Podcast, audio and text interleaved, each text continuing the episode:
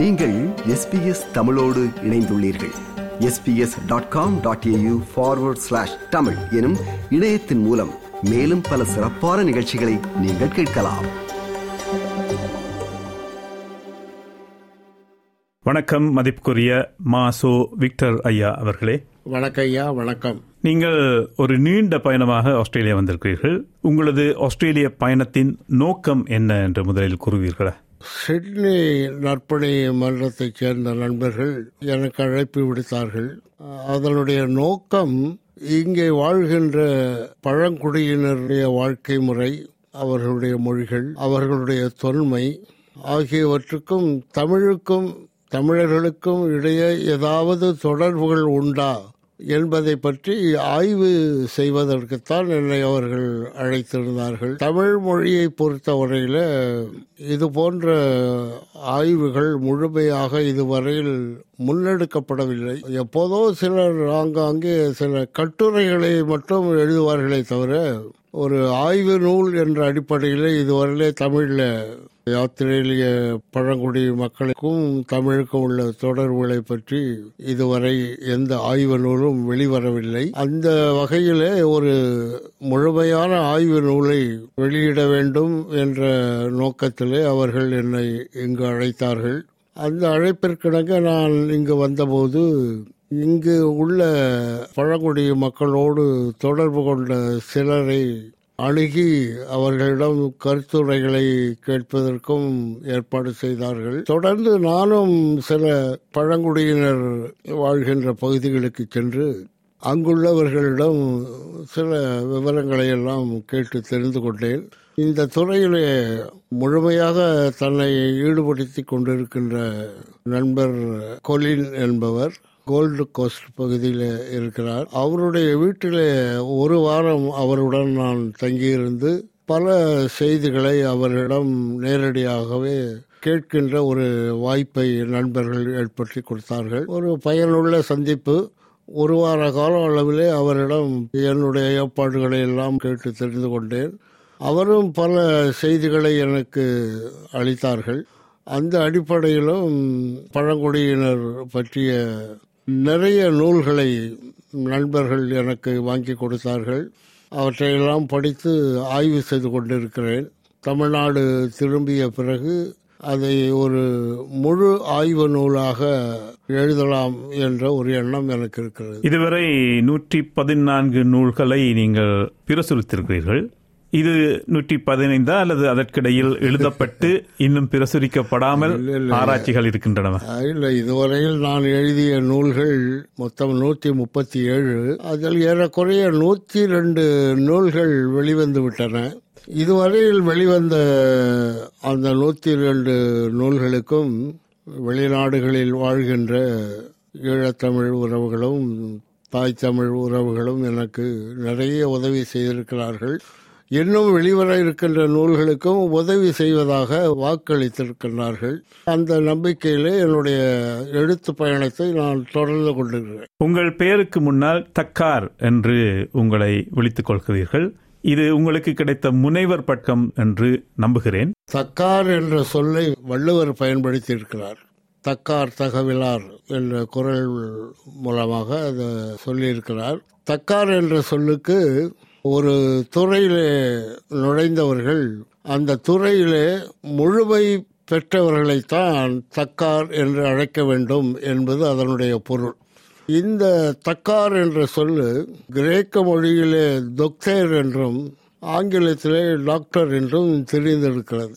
பல்கலைக்கழகங்களிலே பணியாற்றுகின்ற பேராசிரியர்களுக்கு தமிழ் சொற்கள் உலகமெங்கும் எவ்வாறு பரவி தாக்கங்களை உருவாக்கி இருக்கின்றன என்பதை பற்றி அறியாமல் நம்முடைய வள்ளுவர் பயன்படுத்திய தக்கார் என்ற சொல்லை அவர்கள் ஏற்காமல் முனைவர் என்ற புதிய சொல்லை அவர்கள் கண்டுபிடித்து அறிமுகம் செய்திருக்கிறார்கள். முனைவர் என்ற சொல்லுக்கு முயற்சி செய்து கொண்டிருக்கிறார் என்றுதான் பொருளாகுமே தவிர ஒரு துறையிலே முழுமை பெற்று விட்டார் என்று அந்த சொல்லிலே பொருள் இல்லை. ஆகவே தக்கார் என்ற சொல்லை தான் பிஹெச்டி போன்ற பட்டங்களை பெறுபவர்களுக்கு தர வேண்டும் என்பது என்னுடைய கருத்து. பல்கலைக்கழகங்கள் உங்கள் ஆராய்ச்சியை ஏற்க முடியாது என்று திருப்பி கொடுத்திருக்கிறார்கள். அதை பற்றி சற்று விரிவாக கூறுங்கள் ஐயா. ஏற்றுக்கொள்ளவில்லை என்று சொல்ல இயலாது. இதில் சில சிக்கல்கள் தோன்றின.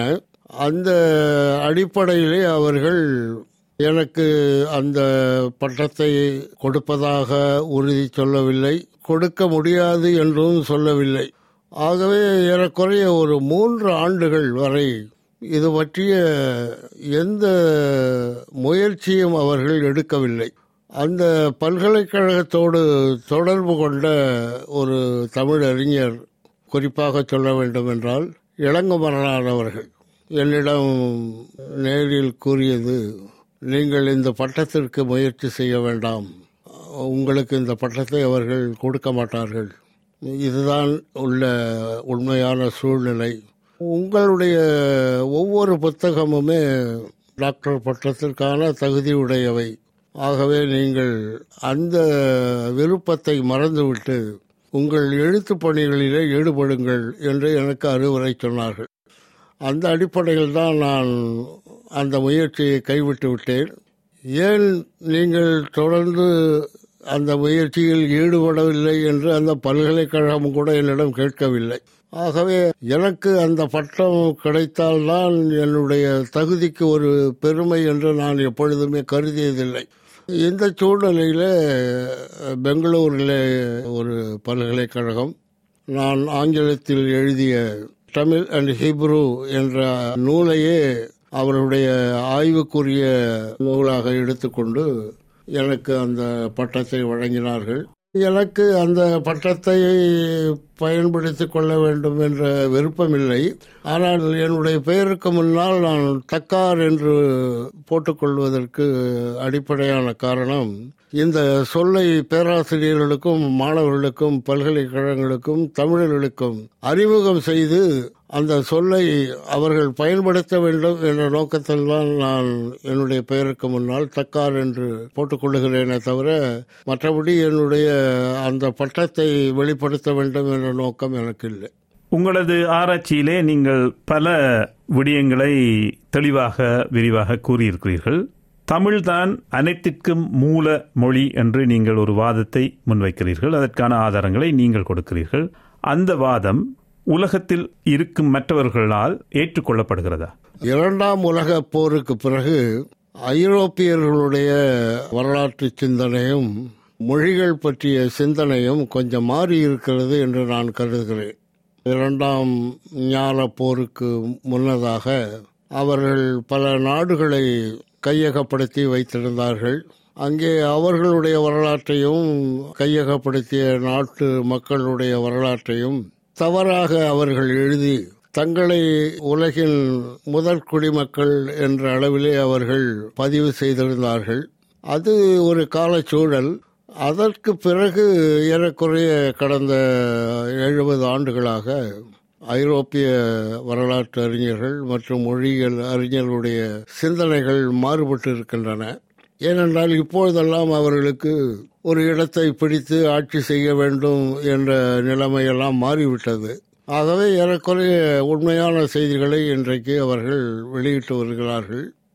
அமெரிக்க அறிஞர் ஒருவர் கூட இந்த உலகின் முதல் மொழி எது? என்று ஆய்வு செய்பவர்கள் தமிழை தவிர்த்துவிட்டு ஆய்வு செய்ய முடியாது என்ற கருத்தையும் அவர் முன்வைத்திருக்கிறார். ஆகவே மொழிகள் பற்றிய சிந்தனை வந் இன்னும் கூட மொழியியல் அறிஞர்களுக்கு சரியாக வரவில்லை என்பது என்னுடைய கருத்து. இதற்கு பல்கலைக்கழக ஆராய்ச்சி முறை யுனெஸ்கோ கூறுகின்ற ஆராய்ச்சி முறையிலிருந்து வேறுபட்டதாக இருக்கிறது. அது ஒரு காரணமாக இருக்கக்கூடுமோ? யுனெஸ்கோ நிறுவனம் ஆயிரத்தி தொள்ளாயிரத்தி எழுபதாம் ஆண்டில் ஆப்பிரிக்கர்களுடைய வரலாற்றை தொகுப்பதற்கான ஒரு முயற்சியில் ஈடுபட்டது.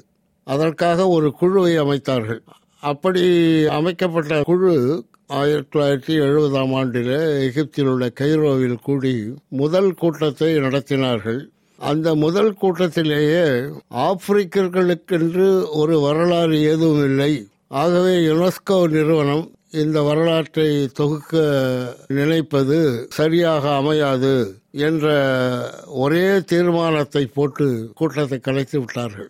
இதனால் வெறுப்படைந்த செல்வம் கொண்ட ஆப்பிரிக்க நாடுகள் மீண்டும் யுனெஸ்கோ நிறுவனத்தை அணுகி புதிய குழுவை அமைக்கும்படி கேட்டுக்கொண்டதன் அடிப்படையில் அடுத்த குழு ஆயிரத்தி தொள்ளாயிரத்தி எழுபத்தி நான்காம் ஆண்டு அமைக்கப்பட்டு ஆப்பிரிக்கனுடைய வரலாறு தொகுக்கப்பட்டது.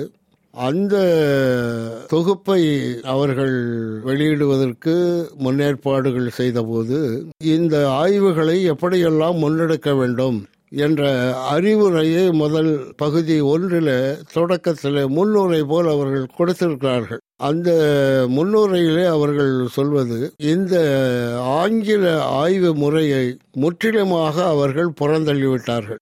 பழமையான ஒரு வரலாற்றை ஆய்வு செய்வதற்கு இந்த ஆங்கில ஆய்வு முறை பயன்படாது. ஆகவே அதை நாங்கள் நிராகரிக்கிறோம். இதுதான் முதல் தீர்மானம். இரண்டாவதாக அவர்கள் ஒரு பழமையான வரலாற்றை இனத்தை மொழியை ஆய்வு செய்வதற்கு பல்வேறு நிலைகளிலே சான்றுகளை நாம் தேடி கண்டுபிடிக்கலாம் என்ற அளவிலே அவர்கள் வழிமுறைகளை எல்லாம் வகுத்து கொடுத்திருக்கிறார்கள். அதன் அடிப்படையில் முதல் சான்றாக மொழியை எடுத்துக்கொள்ள சொல்லுகிறார்கள். அந்த இனம் பேசிய மொழியை எடுத்துக்கொண்டு அந்த இனத்தினுடைய வரலாற்றை தொடங்குங்கள் என்று அவர்கள் கூறுகிறார்கள். அடுத்தது இன்னும் பல தலைப்புகளிலே அவர்கள் எப்படியெல்லாம் இந்த ஆய்வுகளை மேற்கொள்ளலாம் என்று சொல்லியிருக்கிறார்கள்.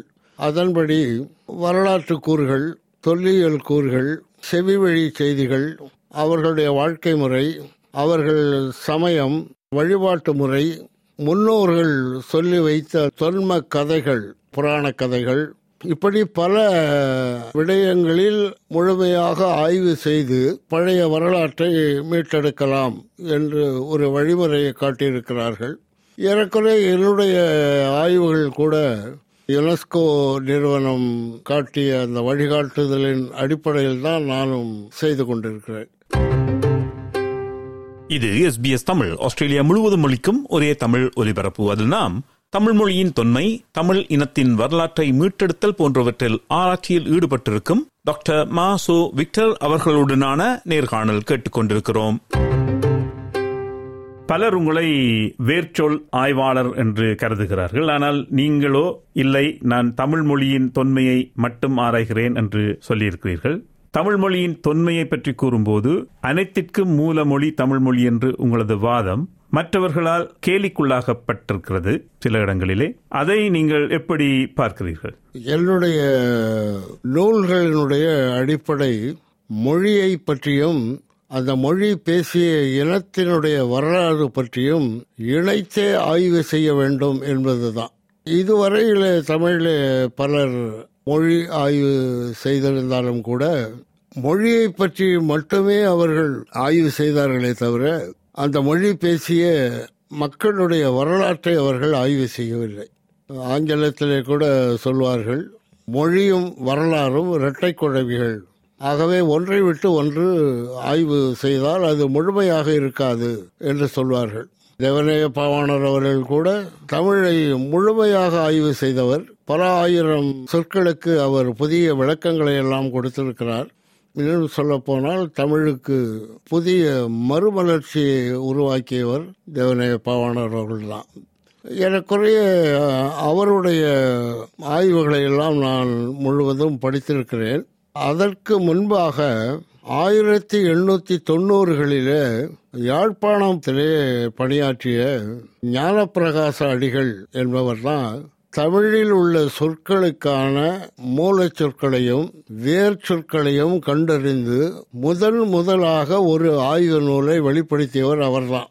தமிழில் உள்ள சொற்கள் எல்லாம் ஏதோ ஒரு சொற்கள் என்ற அளவிலே தான் அன்றைக்கு பாவிக்கப்பட்டனவே தவிர அதற்கு முன்பு மூளைச்சொல் இருக்கிறது வேர்ச்சொல் இருக்கிறது என்ற ஒரு கருத்தை முதன் முதல் முன்மொழிந்தவர் ஞானப்பிரகாச அடிகள் தான் அவர் காலத்திலேயே வாழ்ந்திருந்த மாகரல் கார்த்திகேய முதலியார் என்பவர் அவரும் யாழ்ப்பாணத்தைச் சேர்ந்தவர் தான் அவரும் இந்த ஆய்வுகளிலே முழுமையாக ஈடுபட்டார்.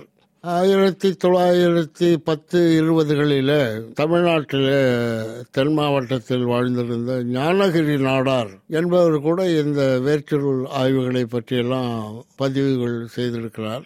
ஆயிரத்தி தொள்ளாயிரத்தி நாற்பதுகளில் தேவநேய பாவாணர் முழுமையான வேர்ச்சொல் ஆய்வை மேற்கொண்டு பல செய்திகளை வெளியிட்டிருக்கிறார்கள். அதில் அவர் முதன் முதலாக குமரிக்கண்ட அதனுடைய நிலைப்பாட்டை பற்றிய உறுதியான கோட்பாடுகளை தேவனைய பாவாணர் தான் வகுத்து கொடுத்தார். பாவாணருக்கு முன்பு இருந்தவர்கள் குமரிக்கண்ட கொள்கையை பற்றி அவ்வளவாக சிந்திக்கவில்லை. ஏறக்குறைய தமிழ் இலக்கியங்கள் சிலப்பதிகாரம் புறநானூறு கலித்தொகை திருக்குறள் போன்ற நூல்களிலெல்லாம் குமரிக்கண்டம் பற்றிய செய்திகள் இருந்த போதிலும் கூட அதை பற்றி ஒரு முழுமையான சிந்தனை தமிழர்களுக்கு அப்போது வரவில்லை. தேவனைய பாவாணர் அவர்கள்தான் அதை முழுமையாக ஆய்வு செய்து குமரிக்கண்ட கொள்கை என்பது தமிழருடைய கொள்கை என்று வெளியிட்டார். அதற்கு முன்னதாக ஆயிரத்தி எண்ணூற்றி ஐம்பதுகளிலே டாக்டர் ஹெக்கேல் என்பவர் ஒரு கொள்கையை வெளியிட்டார். இந்திய பெருங்கடல் இருந்த இடத்துல ஒரு மாபெரும் பெருநிலப்பரப்பு இருந்தது. அது கடலில் மூழ்கி போனது. அந்த பெருநிலப்பிறப்புக்கு லெமோரியா என்று பெயர் என்ற ஒரு கருத்தை அவர் வெளியிட்டார். லெமோர் என்ற ஒரு குரங்கு இனத்தை சுட்டிக்காட்டி இந்த பகுதியிலே அந்த குரங்கு அதிகமாக இருந்ததுனால அதற்கு லெமூரியா என்று பெயர் வைத்ததாக அவரே குறிப்பிட்டிருக்கிறார். ஆனால் நம்மை பொறுத்தவரையிலே தமிழர்களை பொறுத்தவரையிலே லெமூர் என்ற சொல் சங்க இலக்கியங்களில் இல்லை. மற்ற எந்த இலக்கியங்களிலும் காணப்படவில்லை.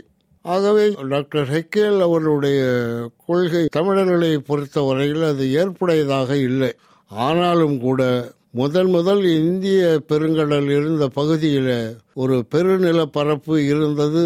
அதன் பெயர் லெமோரியா என்ற கருத்தை அவர் வெளியிட்டதனால ஏராளமான தமிழறிஞர்களுக்கு அவருடைய கொள்கையில் ஒரு ஈர்ப்பு வந்தது. பாவாணருக்கு கூட அந்த மயக்கம் இருந்ததாக நான் கருதுகிறேன். ஏனென்று சொன்னால் பாவாணர் எழுதிய ஆங்கில பகுதிகளிலே குமரிக்கண்டம் என்பதற்கு பதிலாக அவர் அந்த லெமோரியா என்ற ஆங்கில சொல்லத்தான் பயன்படுத்துகிறார். ஆகவே தமிழர்களை பொறுத்தவரையில் குமரிக்கண்டம் என்பது தமிழ் சொல் என்றும் லெமோரியா என்பது குமரிக்கண்டத்திற்கான ஆங்கில சொல் என்றும் தவறாக புரிந்து கொண்டார்கள். குமரிக்கண்ட கொள்கை தமிழருடையது லெமோரிய கொள்கை என்பது ஐரோப்பியருடையது. இந்த லெமோரிய கொள்கை டாக்டர் ஹெக்கேல் காலத்திலேயே மறுக்கப்பட்டு சான்றுகள் இல்லை என்று கைவிடப்பட்டது.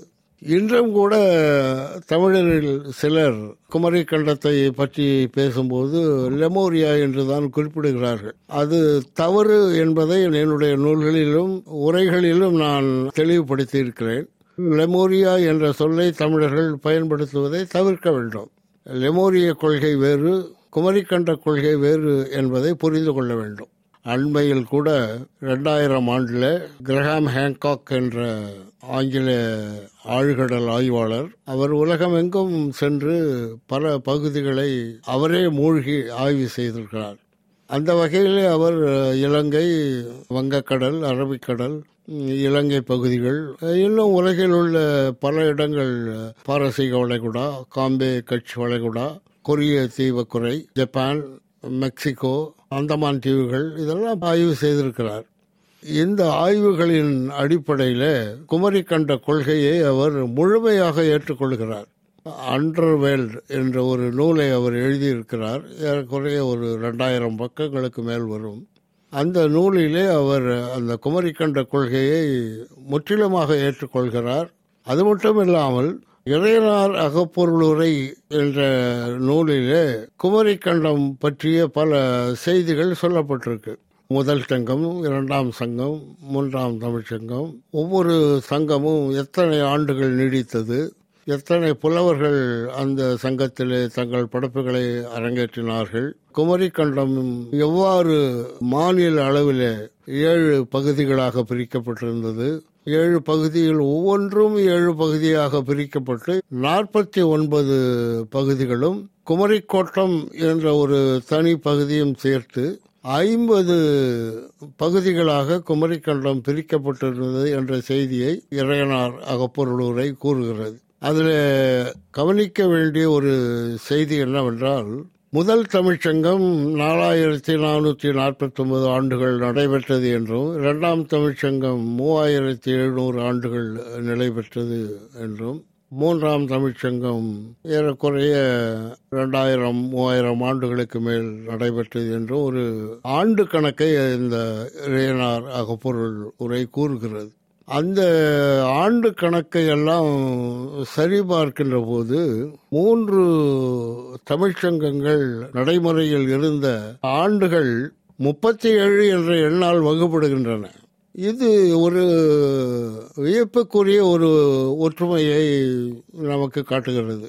ஆக அந்த முப்பத்தி ஏழு என்ற எண் மூன்று தமிழ் சங்கங்களுடைய ஆண்டு கணக்கை மீதமில்லாமல் மிச்சமில்லாமல் வகுக்கின்றன என்று பார்க்கின்ற போது தமிழர்கள் முப்பத்தி ஏழு ஆண்டுகளை ஒரு தலைமுறை என்று அவர்கள் கருதி இருக்கலாம் என்ற கருத்து வெளிப்படுகிறது. ஆகவே எத்தனை தலைமுறைகள் அந்த தமிழ்ச்சங்கம் நடைபெற்றிருந்தது என்று நாம் அறிவதற்கு ஒரு வாய்ப்பாக இருக்கிறது. அத்துடன் அவர் கிரகாம் ஹேங்காக் வங்கக்கடலில் ஆய்வு மேற்கொண்ட போது பூம்புகாருக்கும் கிழக்கே ஐந்து கல் தொலைவில் மனிதர்களால் கட்டப்பட்ட ஒரு கட்டமைப்பை அவர் கண்டறிந்தார். இந்த கட்டமைப்பை இருந்து சில பொருட்களை கற்களை காரைகளை இங்கிலாந்துக்கு எடுத்து சென்று இளன் மில்னே என்ற ஆய்வாளரிடம் கொடுத்து இதனுடைய காலத்தை கணிக்கும்படி அவர் கேட்டுக்கொண்டார். இதெல்லாம் அவருடைய நூல் எழுதியிருக்கிறார். அந்த கிளன் மில்லே என்பவர் அதை கணித்து இந்த கட்டட அமைப்பு கிமு பதிமூன்றாயிரம் ஆண்டுகளுக்கு முன்பு கட்டப்பட்டிருக்கின்றன என்ற ஒரு அறிவிப்பை அவர் வெளியிட்டார். கிரகாம ஹேங்காக்கினுடைய ஆழ்கடல் ஆய்வுப்படி அவர் குறிப்பிட்டிருக்கின்ற செய்திகள் என்னவென்றால் கிமு பதினெட்டாயிரம் ஆண்டுகள் முதல் பனிரெண்டாயிரத்தி ஐநூறு ஆண்டுகள் வரை உலகத்தில் வெப்பச்சூழலை அதிகமானதனுடைய காரணமாக தென்முனையில் இருந்த பனிப்பாலங்கள் உருகி கடல் நீரின் அளவை உயர்த்தின இந்த உருகல் காலம் என்பது ஏறக்குறைய ஆறாயிரத்தி ஐநூறு ஏழாயிரம் ஆண்டுகள் தொடர்ந்து நடைபெற்றதாக அவர் அந்த நூலிலே குறிப்பிட்டிருக்கிறார். இறுதியாக பனிப்பாலங்கள் உருகுகின்ற விரைவு பனிரெண்டாயிரத்தி ஐநூறு ஆண்டுகளிலே சற்று குறைந்து போனது என்றும் குறிப்பிடுகிறார். இருந்த போதிலும் அதற்கு பிறகும் இந்த பனி உருகள் பெருமளவில் இல்லாவிட்டாலும் சிறிய அளவிலே நடந்து கொண்டுதான் இருந்தது இருக்கிறது என்றும் அவர் குறிப்பிடுகிறார். அவர் ஏறக்குறைய அவர் வெளியிட்டுள்ள அந்த வரைபடங்களில் பதினெட்டாயிரம் ஆண்டுகளில் உலக வரைபடம் எப்படி இருந்தது? பதினைந்தாயிரம் ஆண்டுகளில் எப்படி இருந்தது? பன்னெண்டாயிரத்தி ஐநூறு ஆண்டுகளில் எப்படி இருந்தது என்பதை பற்றியெல்லாம் அவர் தெளிவாக விளக்கியிருக்கிறார். இதில் பல வளைகுடாக்கள் குறிப்பாக பாரசீக வளைகுடா காம்பே கட்சி வளைகுடா இவையெல்லாம் அக்காலத்தில் நிலப்பகுதிகளாக இருந்திருக்கின்றன. கடல் நீரினுடைய உயரம் அதிகரித்ததனுடைய காரணமாக நிலப்பரப்பு குறைந்து நீர்ப்பரப்பு மிகுந்தது. இந்த பன்னெண்டாயிரத்தி ஐநூறு ஆண்டுகளில் தான் இலங்கை இந்தியாவிலிருந்து தனியாக பிரிந்தது என்ற கருத்தையும் அவர் வலியுறுத்துகிறார். அத்துடன் அவர் உலக அளவிலே பனி உருகலால் ஏற்பட்ட மாற்றங்களை பற்றியெல்லாம் அவர் எழுதியிருக்கிறார். இந்த கண்டுபிடிப்புகளை எல்லாம் அவர் ஆழ்கடலிலே செய்த ஆய்வுகளை எல்லாம் ஒளிப்படமாக அவர் எடுத்து அமெரிக்காவில் அண்டர்வேல்டு என்று சொல்லக்கூடிய ஒரு தொலைக்காட்சியின் மூலமாக வெளிப்படுத்தி இருக்கிறார் கிரஹாம் ஹேங்காக்கினுடைய ஆய்வுகள் தான் குமரி கண்டம் என்று ஒன்று இல்லை அது கற்பனை கண்டம் என்று சொல்லி வந்தவர்களுடைய வாயை அடைத்திருக்கிறது என்பது மிக இல்லை விருப்பம் பகிர்வு கருத்து பதிவு லைக் ஷேர் காமெண்ட் எஸ்பிஎஸ் தமிழின் Facebook